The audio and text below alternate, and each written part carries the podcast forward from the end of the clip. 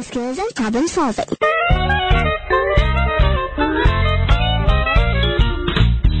Reasoning is the process of making inferences from the information given. Language plays an important role in reasoning.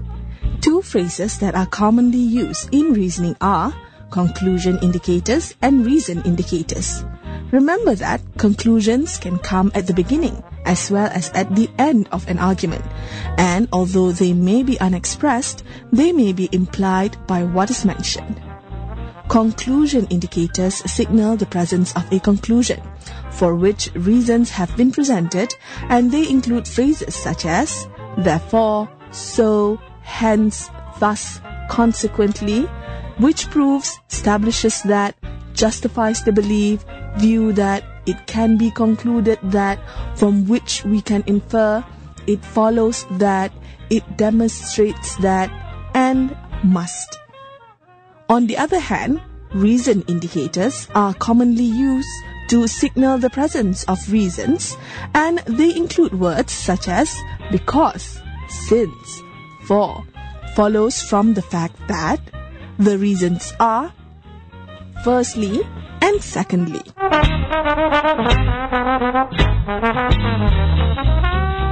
Thinking skills and problem solving.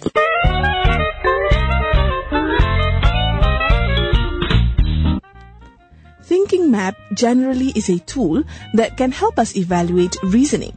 Basically, the thinking map is a list of key questions that one should ask when analyzing an argument. The question in part 1 are of analysis type, which includes what is or are the main conclusions, what are the reasons, such as data, evidence, etc., and their structure, what is assumed, that is, implicit or taken for granted perhaps in the context, and clarify the meaning by the terms, claims, or arguments which needs it. Part 2 involves the section on evaluation that includes questions like Are the reasons acceptable to you? Does the reasoning support its conclusions? Are there other relevant considerations or arguments which strengthen or weaken the case? And what is your overall evaluation on what you have obtained?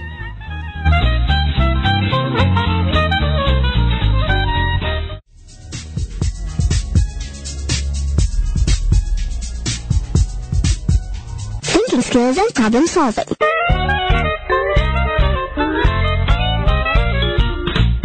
Generally, when we are faced with a situation and we need to evaluate it systematically, we need to ask the following questions. Are the reasons acceptable? That is, true, valid, factual, etc. Does the reasoning support its conclusions? Are there other relevant considerations or arguments? This is the point when thinking about an issue requires us to be critical, creative, and to think out of the box to arrive at the acceptance of an argument or claim. To summarize this, once you are reasonably clear about what an author is saying and what his reasons and conclusions are, you are in a position to evaluate the reason.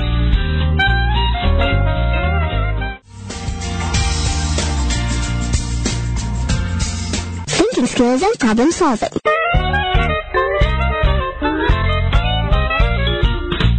In judging the acceptability of a claim, there are several questions to be asked. For example, a claim made by a tobacco company that cigarette smoking does not cause lung cancer needs to be carefully investigated. Let us explore each step in the process of evaluation of acceptability in detail. 1. How certain is the claim? In this case, it is definitely uncertain as smoking does predispose one to lung cancer. 2. Does the context of the claim influence its acceptability? In this case, it does greatly. 3. Does the claim require expertise or research to decide? Yes, here we will need a panel of medical experts to confirm the claim by carrying out necessary studies. 4. Is it widely known or believed? In this case, there is a widely known association between smoking and cancer. 5. How well does the claim fit with our beliefs and opinions? In this scenario, it fits well with our beliefs that carcinogens found in cigarettes can cause cancer? And lastly, 6. Is it from a credible source? Although the tobacco company may be of a reputable one, it is not considered a credible source in this particular case. Thus, the claim is rejected based on the credibility, reliability, and validity of the source. Thinking skills and problem solving.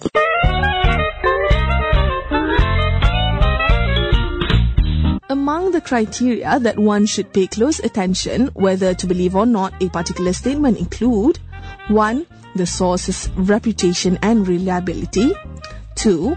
Whether the source has a vested interest 3. Whether there is corroboration or validation of the claim from independent sources 4.